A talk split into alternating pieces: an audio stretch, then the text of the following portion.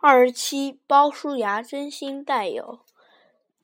节选：鲍叔牙知道自己如果继续做官，可能对管仲不利，于是就毅然决定向齐桓公辞公辞官回乡。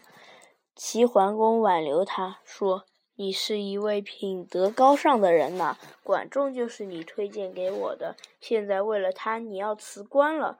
我要管仲，也需要你，请你留下吧。”管仲也劝鲍叔牙说：“你不要走，别人议论什么，我不在乎。”第二天，鲍叔牙还是悄悄地离去了。管仲逢人就说：“生我的是父母，而真心待我的是鲍叔牙。”